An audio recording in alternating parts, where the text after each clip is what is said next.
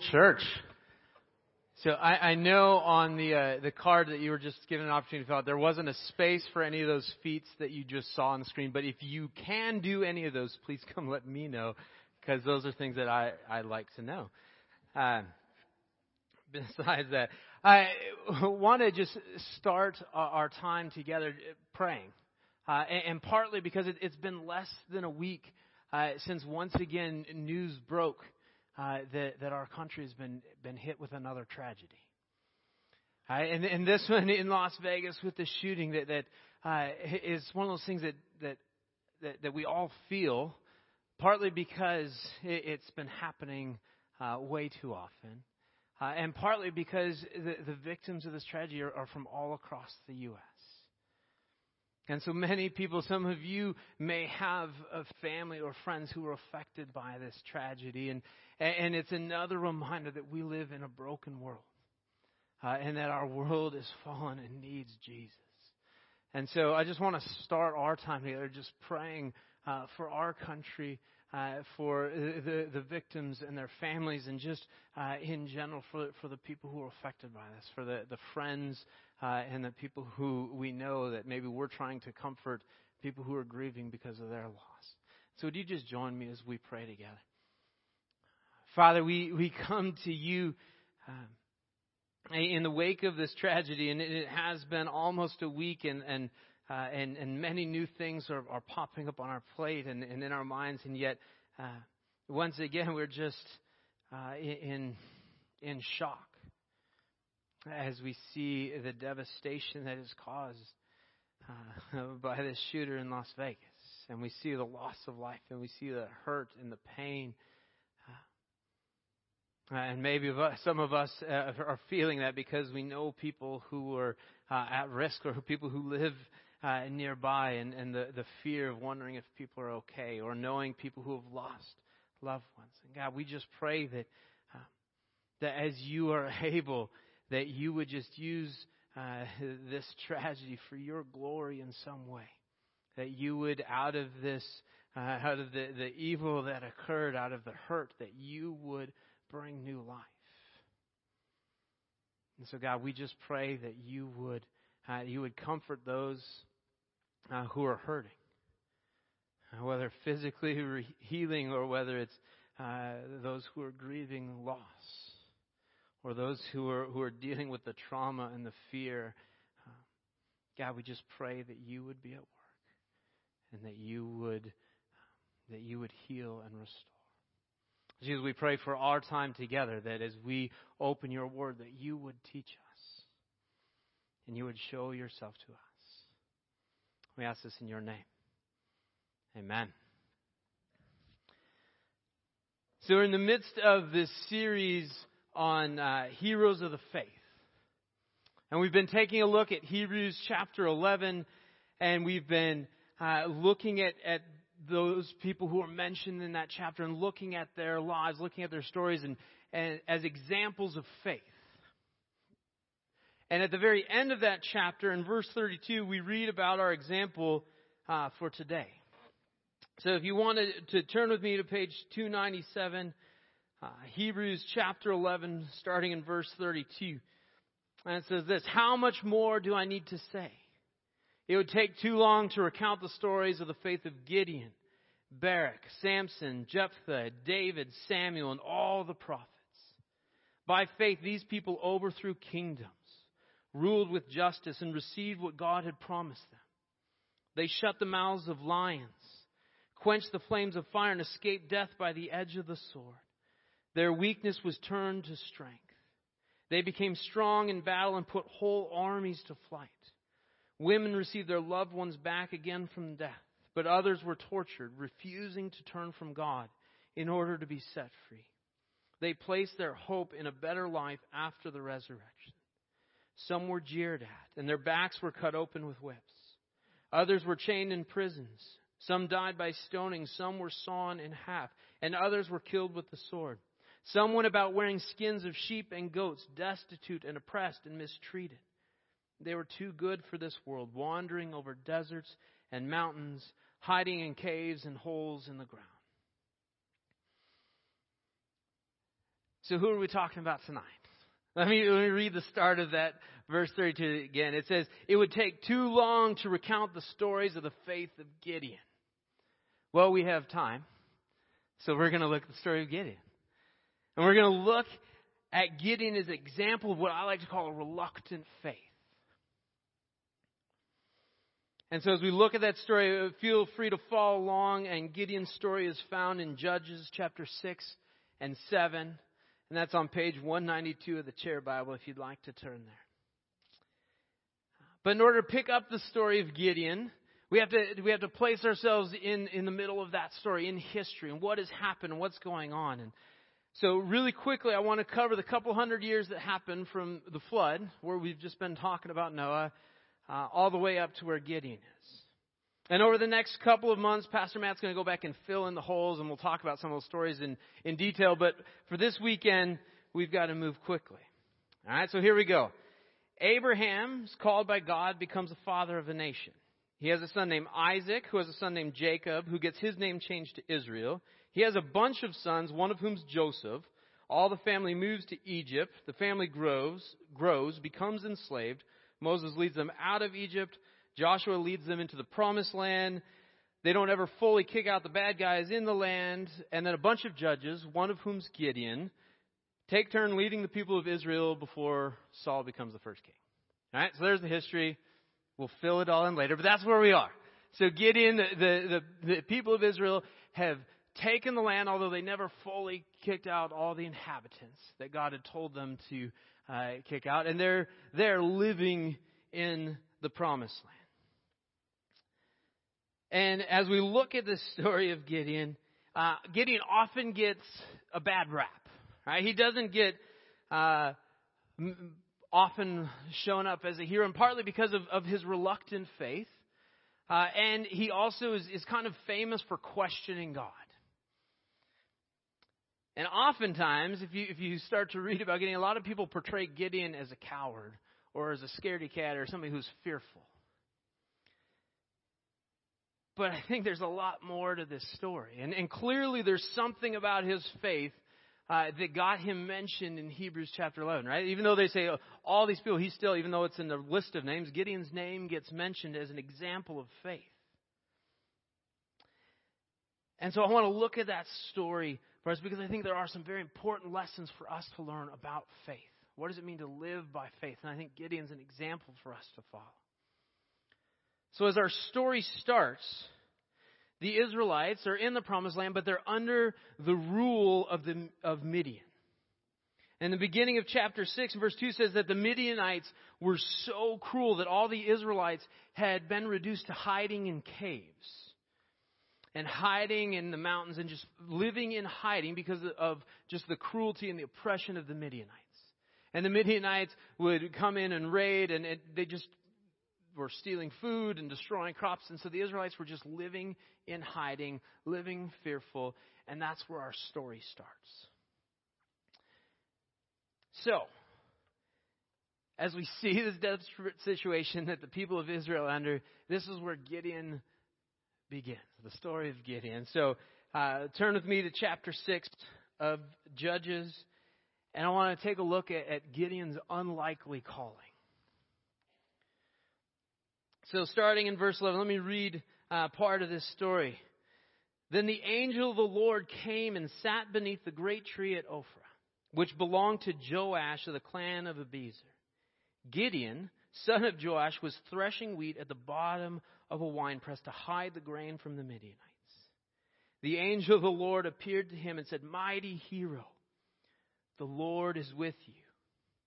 And Gideon's response is like, I, am sure part of Gideon's first response is I, I picture that is he's hiding in this wine press, threshing wheat. The angel of the Lord appears to him and says, Mighty hero. That Gideon's first response was to look over his shoulder to see what mighty hero was standing behind him. Couldn't be me that, that, that this person's talking. I'm, I'm not a mighty hero. And he in there he, he, brings out he's like, well, how can I be a mighty hero? All, all of us, if God is good and is with us, then how come all this bad stuff's happening? And after his reply, the Lord turned to him and said, Go with the strength you have and rescue Israel from the Midianites. I am sending you. You see, God sought Gideon out and called him mighty hero. And, and as Gideon replies, he's, he, he, he can't picture himself as a mighty hero because that's not who he sees himself as. Right? He goes on. His reply to God, or his reply is, I'm from the smallest tribe in Israel. I'm from, I'm from the tribe of Manasseh. We're, we're the least. And even out of Manasseh, my family is, is the least of all the people in Manasseh. And out of my family, I'm the youngest. Right? And in the patriarchal society that that was, basically what Gideon's reply is, I'm not a mighty hero. I am Mr. Nobody from Nowhereville. Like, I'm not the leader you're looking for. Now, before we get going here in this story, I can't skip over this point. Because there's this awesome truth embedded in this story of Gideon, and it's this that, that God called Gideon how God saw Gideon, not how Gideon saw himself. Gideon's hiding in a wine press, threshing the wheat so that the Midianites don't steal it. And as soon as he's called mighty warrior, he starts giving all the reasons why he's not. And yet God calls Gideon how he sees him. So, that's the way God works with us, right? He knows us. He loves us because He made us. And we're precious to Him. If you're doubting your worth or you're beating yourself about anything, then, then I, I think that maybe it's time you look to God's Word to understand how God sees you. Because you are precious to Him. Okay, back to the story. All right, God, so God calls Gideon, right, Mr. Nobody from Nowhereville, and he commissions him with this monumental task. God tells him, You're going to rescue the people of Israel from Midian. That's not a, a small feat, right? Remember, all of Israel is scattered hiding because Midian was so cruel. Verse 14, he said, Go with the strength you have rescue Israel from the, the Midianites. And God reminds him, of, or Gideon's response as he reminds him of his position. Again, I'm nobody. God's given him this monumental task. Go rescue the people of Israel from Midian. And Gideon's response is like, wait just a second. Remember, I'm nobody. I don't have the power. I don't have the ability to do this. But God reminds him and, and after Gideon gives his first excuse, God's reply to him in verse 16 I will be with you and you will destroy the Midianites. He echoes that, that challenge. Here's what I'm calling you to do defeat Midian, and I will be with you. Is he right from the start? There's these two great promises. As God commissions and calls Gideon to this monumental task, he gives him these two incredible promises. First off, I am sending you. Right? The, the Blues Brothers stole this from Gideon, right? Blue, Gideon was one who said, I'm on a mission from God. God commissioned him and sent him on this mission. Right? What, what a better position to be in. Like I'm, I've been given authority. I've been given this calling by God to go do this. And secondly, not only was he called and, and commissioned by God, but secondly, God's promise, I will be with you. Gideon wasn't going alone. He was being sent by God, and God's promise was, I will be with you. And Jesus repeats that same promise to us. As he's leaving this as he's leaving this earth after he is uh, risen from the dead, the, the Great Commission. Matthew 28, 19, 20 says, Therefore go. Right? He sent us. And make disciples of all nations and he follows up with this, and be sure of this, I am with you always, even to the end of the age. We have been given a task, just like Gideon, and that incredible promise that I will be with you. All right, so not only was Gideon given this monumental task, but these two great promises to, to cling to. I'm sending you, and I will be with you.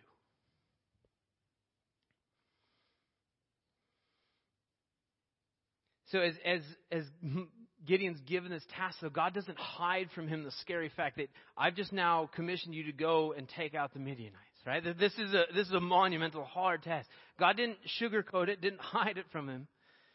Okay? Midian was scary, right? There's a reason all the Israelites are hiding. But God calls him to it. So what's Gideon's response? I've already given you my argument. God's God again re- reminds him, no, uh, you are going to go with the strength you have, and I will be with you, and you will defeat Midian. So Gideon, like all of us would, I need proof, right? God, I need proof. And in verses 19 through 24, Gideon then says, well, here, wait here. Uh, uh and he goes and he, and he makes a meal and he brings it back and he sets it down. And what's God's response to this, this test, right? Show me that if you really are, if God is sending me, prove it. Well, the angel of the Lord tells him to put the meal down and soak it in gravy. And then the meal bursts into flames and is burned up. And right from the beginning, as Gideon is doubting this calling, God proves himself to Gideon that I am God. So from the very beginning, there is no doubt, right? God's called me. He said He's going to be with me, and He proved Himself to me. Right? This God did a miracle in front of my eyes to show me that He has the strength, He has the power, and He's sending me. Now remember, as we move on in the story, we're talking about Gideon as a man of faith. But as, as we go through the rest of the story, we're not going to hear about faith. We're, we're going to see Gideon's obedience. And again, that's the way it works, right? Our, our faith is demonstrated in our actions.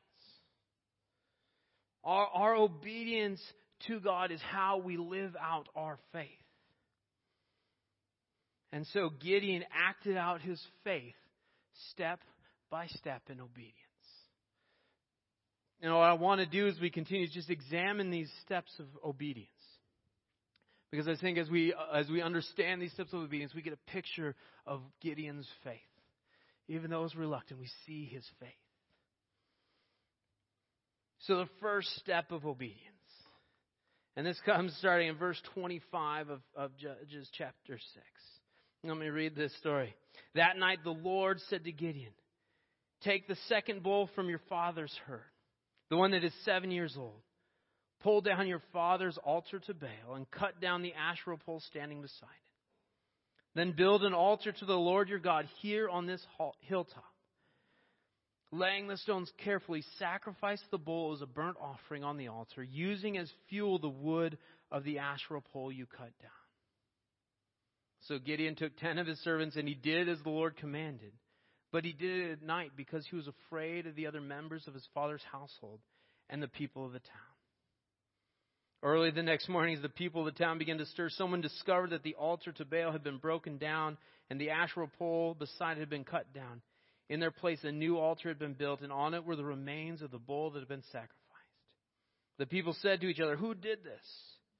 And after asking around and making a careful search, they learned that it was Gideon, the son of Joash. So basically, the first step of obedience that Gideon is given is get your house in order. Right? In the middle of your father's house, there's this altar to Baal and there's this Asherah pole. Tear them down and build an altar to me and, and offer a sacrifice to me. Before you go and, and lead and do the things I've called you to, make sure that things are right at home. Tear down the pagan altar and worship me. And Gideon obeys. Right? But again, he, he obeys at night under the cover of darkness. Right? And why? Because he was afraid of the members of his father's household and the people in the town. And then after obeying and after doing what he's told to do in the morning when light comes, it's, it's like he's nowhere to be found. Right? He's off hiding somewhere. It wasn't until after careful search and investigation, asking around, they figure out who did this. It was Gideon. And again, I think oftentimes people draw attention to his fear, right? Because he was afraid. The Bible says that Gideon was afraid. He was afraid of his family, his, and he was afraid of the people in the town, so that's why he acted at night. He obeyed at night in secret. But he obeyed. Right? Wait, didn't didn't you just meet the angel of the Lord and didn't he do a miracle right in front of you? Weren't you commissioned by God? You're on a mission from God. Right? He tells you to do something, you wait until darkness to kind of sneak and do it. Right? We want to beat Gideon up about it, but, but this fear that Gideon had wasn't a surprise to God. Right? God picked him. God knew who he was getting when he called Gideon. It didn't catch God by surprise that Gideon was fearful. And what we often look over and what we miss in this is that Gideon obeyed in spite of his fear. Even though he was afraid of what his family would say, even though he was afraid of the people in the town, he obeyed.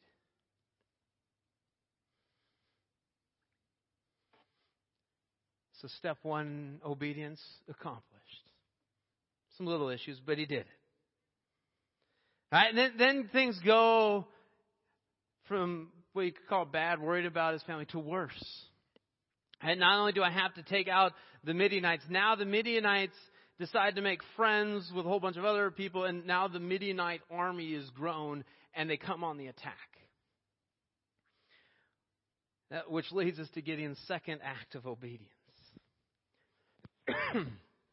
Sorry. So what's what's he do? Midian's army is now grown tremendously. They're on the attack. So Gideon calls an army. He summons an army, and people come. He summons the army to go against the, the combined forces of Midian, Amalek, and the, the people of the east. So, huge army against him. He gathers an army. And we come to the part of the story that, that Gideon is probably the most famous for. He questions God, he tests God. What's he do? He's got the army gathered. The enemy's over there, and what's he do? Maybe he forgets that God commissioned him. Maybe he forgets that God did a miracle in front of him. Maybe he forgets all that, but he takes a fleece and he lays it out and says, God, here's what I want you to do. I want you to prove yourself to me again. I want you to show me that I'm doing what you're wanting me to do. Going to pick up this story in, in verse 36 of chapter 6. Gideon says to God, If you are truly going to use me to rescue Israel as you promised, prove it to me in this way. I'll put out a wool fleece the, on the threshing floor tonight. If the fleece is wet with dew in the morning, but the ground is dry, then I will know that you are going to help me rescue Israel as you promised. And this is just what happened. When Gideon got up early the next morning, he squeezed the fleece and wrung out a whole bowl full of water. So the fleece wasn't just damp, it was soaked, and the ground around it dry. God proved himself to Gideon. Right? We, we think of the nerve of Gideon, right? Maybe he's not as, as fearful as, as we make him out to be because he's, he's got the nerve to stand up before God and say, Hey, can you just prove yourself to me again? Uh, and sets out this test for God. But God answers him and answers him convincingly. So, what do you do when God answers you convincingly? You do it again. All right? And he says, Wait, wait God.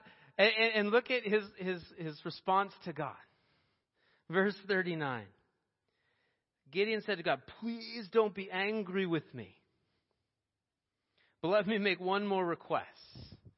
Let's do this again, but in reverse. This time I want the ground soaked, but the fleece dry. Right, what do you do in, when if you're in God's shoes and somebody just keeps questioning you and you keep proving yourself to them, they keep questioning. Eventually, you get tired and you get fed up. But again, God answers him. God proves himself again to Gideon. Answers the test. And look at Gideon's response. After God confirms it, he goes. He obeys. As you look at chapter 7, verse 1, Gideon and his army got up early and went. Right, there it is. I, I, I question God. I question him again, but as soon as he answers, Gideon obeys. Again, his faith is demonstrated in his obedience. Yes, he questioned. Yes, he was reluctant. But when it came down to it, Gideon obeyed God. So then we're set up for Gideon's third act of obedience, third step of obedience.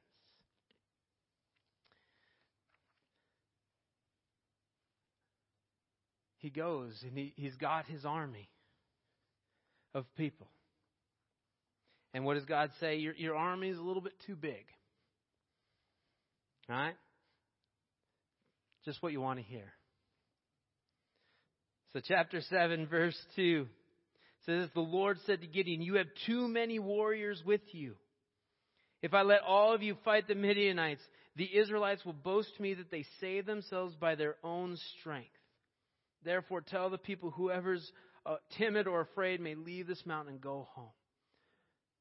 So God tells him to do it. What is Gideon? He, he obeys. He tells the, the, the army, We've got 32,000 troops here. Hey, if you're scared or a little bit worried, go ahead and go home. And they listened. Right?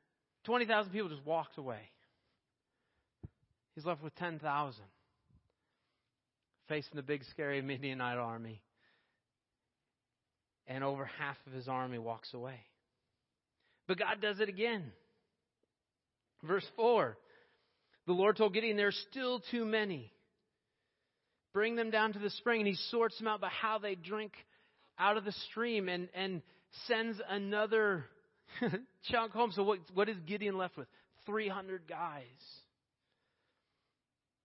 But in all of that, as God whittled his army down, as God thinned the army down, Gideon didn't question God, he just obeyed. When God told him to do something, he did it. And we see Gideon's obedience. So from 32,000 to 10,000, from 10,000 down to 300. Let me, let me tell you something. It, it takes some faith to let 31,700 soldiers walk. Right? Especially when you were facing, as you read later on the story, the Midianite horde was 120,000 people. Okay? They were already outnumbered. Okay, so a little bit of perspective for you since most of us aren't regularly involved in wars like this. Right? It started out as four to one odds for Gideon. And then as God thinned down his army, it shrunk to about a quarter of one percent. All right, so for those of you who aren't math people, right, let's let's point this picture a different way. It started out that the entire army intact, right? If I have all 32,000, I'm Gideon, right? For us to win this battle, it means that every single person in his army was going to have to win a four-on-one battle, right? So, four of you against me, It's, it's a manageable battle, right? Except for the fact that in order for us to win victory, that's going to have to happen 32,000 times. Okay? It could happen, but it's, it's a little bit tricky, especially since the Israelite army are people who've been hiding in caves and hiding from the Midianites, and the Midianite horde are trained warriors. A little bit of disadvantage. But then, then it gets worse, right? Because then after God thins it down again, you now have the 300. That means that each man in Gideon's army was going to have to win a 400 to 1 battle. That's more than probably double the people in this room versus me. Right? That's a, that's a lot harder mountain to overcome, right? We're going to have to do that 300 times in order to have victory. So did it, did it take faith for Gideon to, to let them all walk? Yes. Did it take courage for a guy who was fearful and didn't think he could lead an army to say, "Oh, now I don't have an army to lead, but we're still going"? Yes. But most importantly, did Gideon obey? Yes. And then in verse 7, God confirms this task that Gideon's facing. The Lord told Gideon, With these 300 men, I will rescue you and give you victory over the Midianites. Send everyone else home. God confirmed it.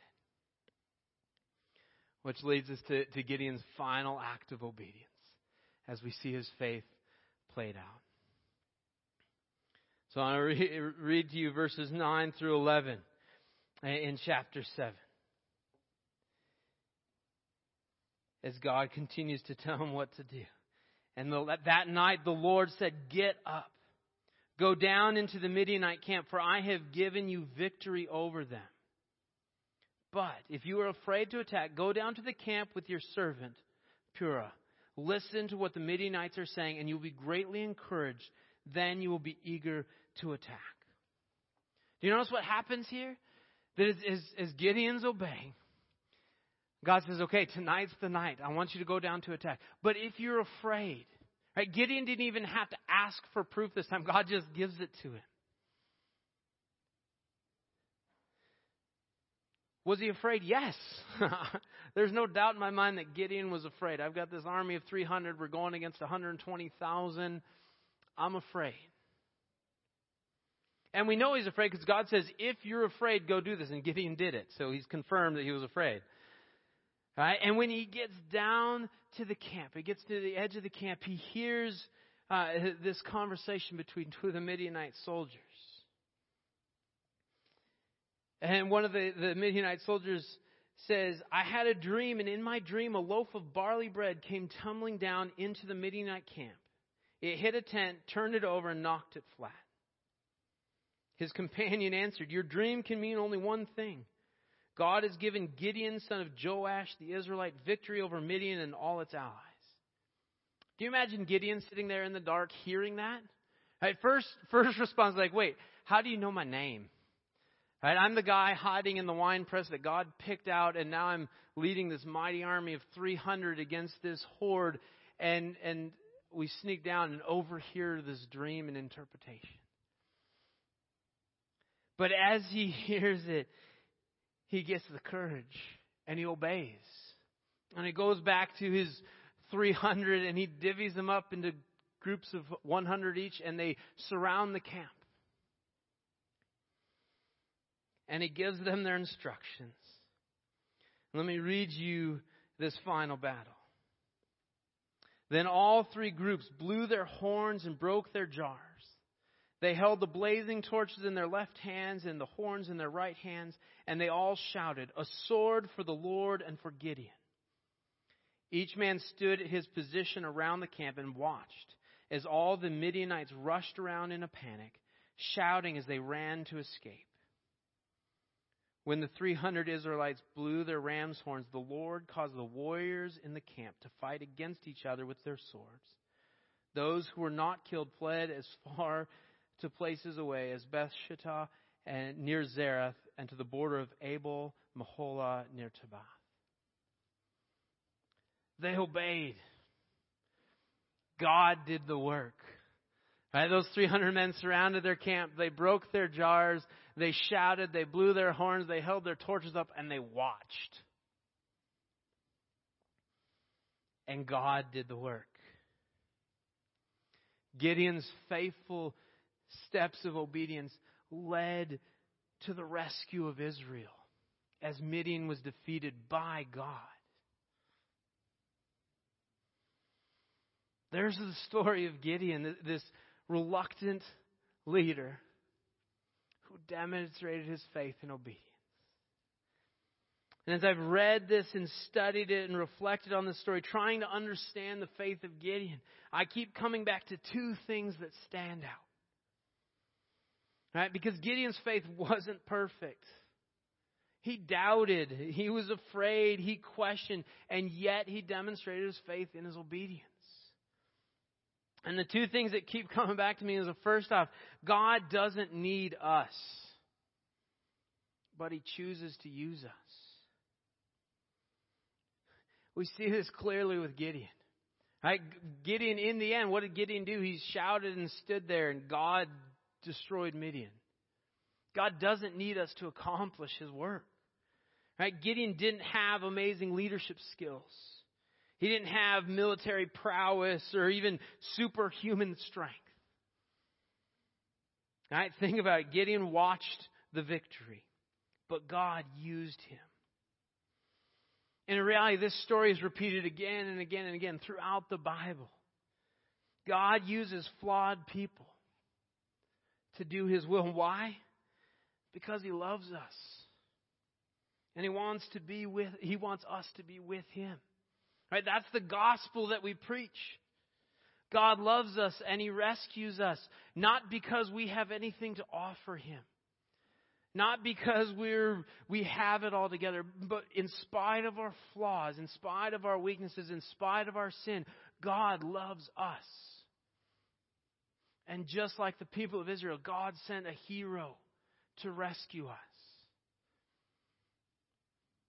But unlike Gideon and his flawed faith, we were rescued when Jesus came down and went to the cross for us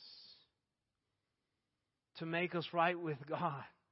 We have been rescued and set free by God so that we could be with Him and He chooses to use us. The second thing that I think comes out in this story is how kind God is to us. God is kind to us. He knows our weakness, He knows our fears, and He walks with us. In this story, God was so kind to Gideon. He knew from the start that Gideon was fearful and that Gideon would doubt him, and yet he chose him. And every time that Gideon doubted, every time that Gideon questioned God, God was patient with him and proved himself again and again and again to Gideon. And Gideon learned that God was faithful. Here's, here's the quick recap Gideon asks God, and God proves himself. So Gideon obeys, and God's faithful. Then again, Gideon asks God and God proves himself, so Gideon obeys and God is faithful. And then Gideon doesn't even ask, but God proves himself, and Gideon obeys and God is faithful. Gideon grew to learn that God is trustworthy. And it's really easy to put your trust in something that you know is trustworthy. Right, last week, Pastor Matt used the example of faith as sitting down in a chair. Right? I have some experience with chairs, and I know there are chairs I can trust and some that I can't. Right? And the, the chairs in this room I have sat on many times. I've climbed on them. I know I can trust them. I never doubt that I can sit in these chairs. But there are some people's houses when I go to them and they invite me to sit down, I'm very cautious because I've had some bad experiences with chairs in my past. All right? But all of that to say, when we know something is trustworthy, we can, it's easy to put our trust in it. And what Gideon learned is that God is trustworthy. And when we place our faith and our trust in God, He doesn't let us down.